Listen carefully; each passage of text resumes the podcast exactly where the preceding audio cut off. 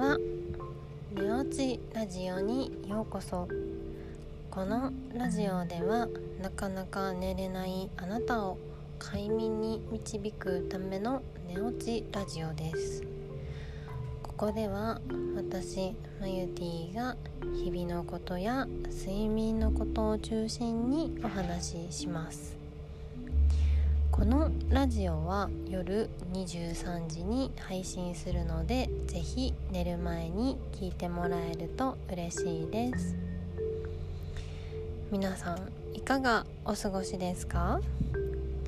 お元気ですか？はい。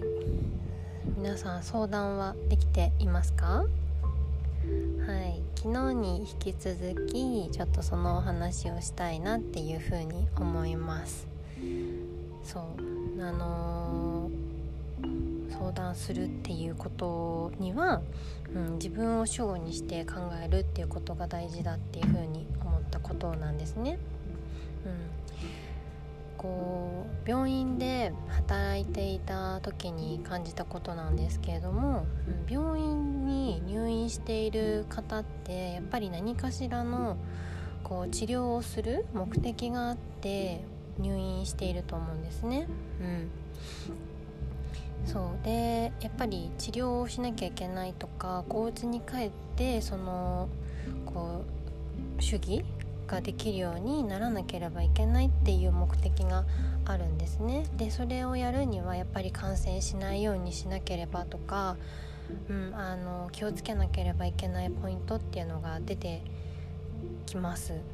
そうなのでもう看護師としては医療職としてはもう患者さんがその主義をしっかり覚えてもう絶対感染とか起こさないようにあのお家でもあの安全に暮らしてもらえるっていうことをあの念頭にこう全力でやって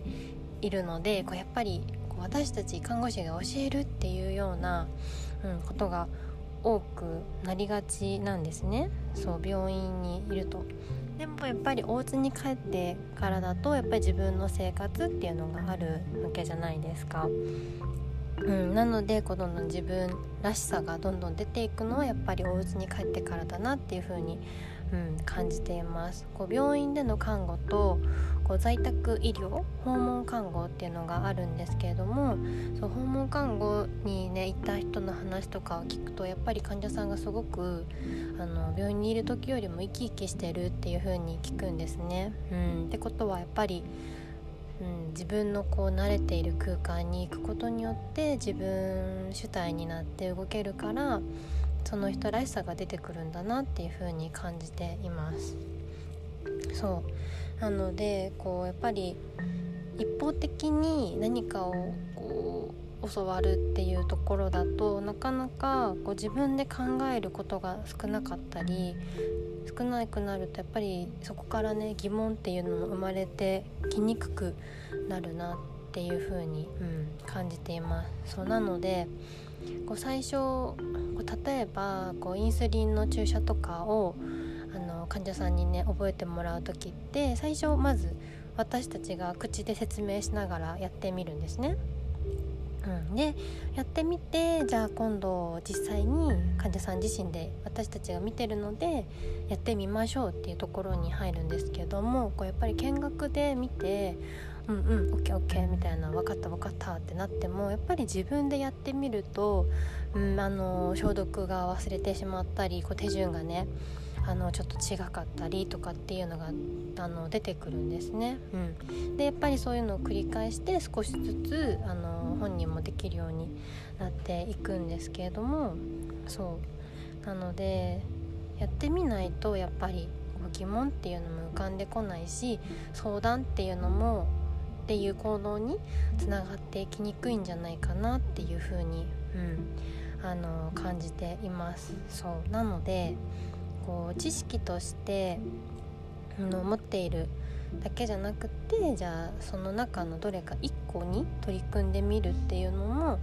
あの大事なことなんだなっていうふうに感じています。はいなのでこう睡眠のこととかもいろんな情報がねあの流れているとは思うんですけれどもまずできそうなところから1個、ま何かやってみてもらえたら嬉しいなと思います。でやってみてなんかこう疑問とか生まれたらあのぜひ連絡もらえると嬉しいです。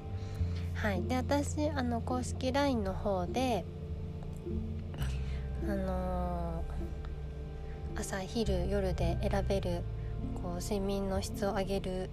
コツっていうのを、あの、配信していますので是非そちらの方ご登録もよろしくお願いします。はい、それでは今日も一日お疲れ様でした。また明日お会いしましょう。おやすみなさい。